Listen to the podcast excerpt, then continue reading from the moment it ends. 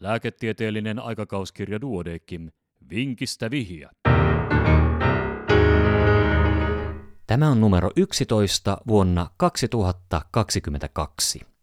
Pieneksi käyneet silmälasit. Keski-ikäinen kollega oli kärsinyt väsymyksestä muutaman vuoden ajan. Paino oli vähitellen lisääntynyt niin, että lihavuuden raja ylittyi.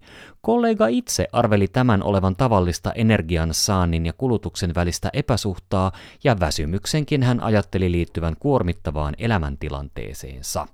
Mustelmia tuntui tulevan kuin itsestään, mutta muuta poikkeavaa vuototaipumusta ei ollut. Trombosyyttimäärä oli normaali, eikä hän käyttänyt hyytymiseen vaikuttavia lääkkeitä tai valmisteita. Näön tarkkuus ja värinäkö alkoivat heiketä nopeasti muutamien kuukausien kuluessa. Silmälääkäri ei kuitenkaan löytänyt tavanomaisessa statustutkimuksessa syytä näön huononemiselle ja oireita pidettiin toiminnallisina. Kollega huomasi aiemmin hyvin sopineiden silmälasiensa käyneen pieniksi, sillä sangat painoivat ohimoilla. Kilpirauhasen toimintakokeissa tyreotropiini eli TSH-pitoisuus oli normaali 1,6, mutta T4V-pitoisuus pienehkö 7,1, kun viiteväli on 11-23. Tämäkään ei tuntunut selittävän kaikkia oireita. Useat epämääräiset oireet ihmetyttivät potilasta itseään, mutta valitettavan monet kollegat eivät tuntuneet ottavan niitä vakavasti.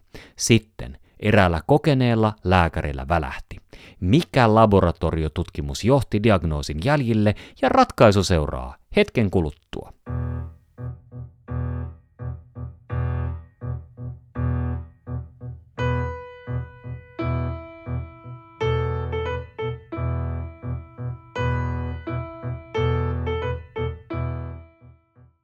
Vinkistä vihiä ratkaisu.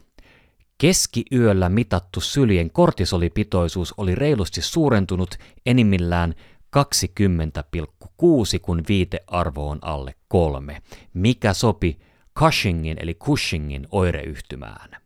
Kilpirauhosen toimintakokeet paljastivat sentraalisen hypotyreoosin, jossa TSH-pitoisuus jää matalalle suhteessa pienentyneeseen T4V-pitoisuuteen.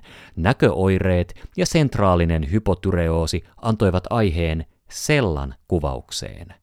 Keskussairaalassa tehdyssä magneettikuvauksessa löytyi kookas aivolisäkkeen kasvain, joka painoi näköhermoristiä eli kiasma optikumia.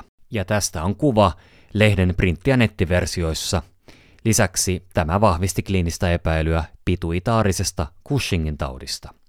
Ensimmäinen näkökenttätutkimus tehtiin vasta kun diagnoosi oli jo selvinnyt magneettikuvauksessa. Näkökenttätutkimuksessa paljastui näköhermoristin kompressiolle tyypillinen bitemporaalinen näkökenttäpuutos. Tässä vaiheessa potilaalle oli jo tullut päänsärkyä ja pahoinvointia. Kasvain leikattiin kiireellisesti ja patologin tutkimuksessa se osoittautui kortikotropiini ACTH positiiviseksi adenoomaksi. Serumin ACTH-pitoisuutta ei mitattu missään vaiheessa ennen leikkausta. Silmälasien pieneksi käyminen selittyy tietysti Cushingin oireyhtymälle tyypillisillä kuukasvoilla. Ja tämänkertaisen vinkin oli kirjoittanut Sari Kemppainen Lapista.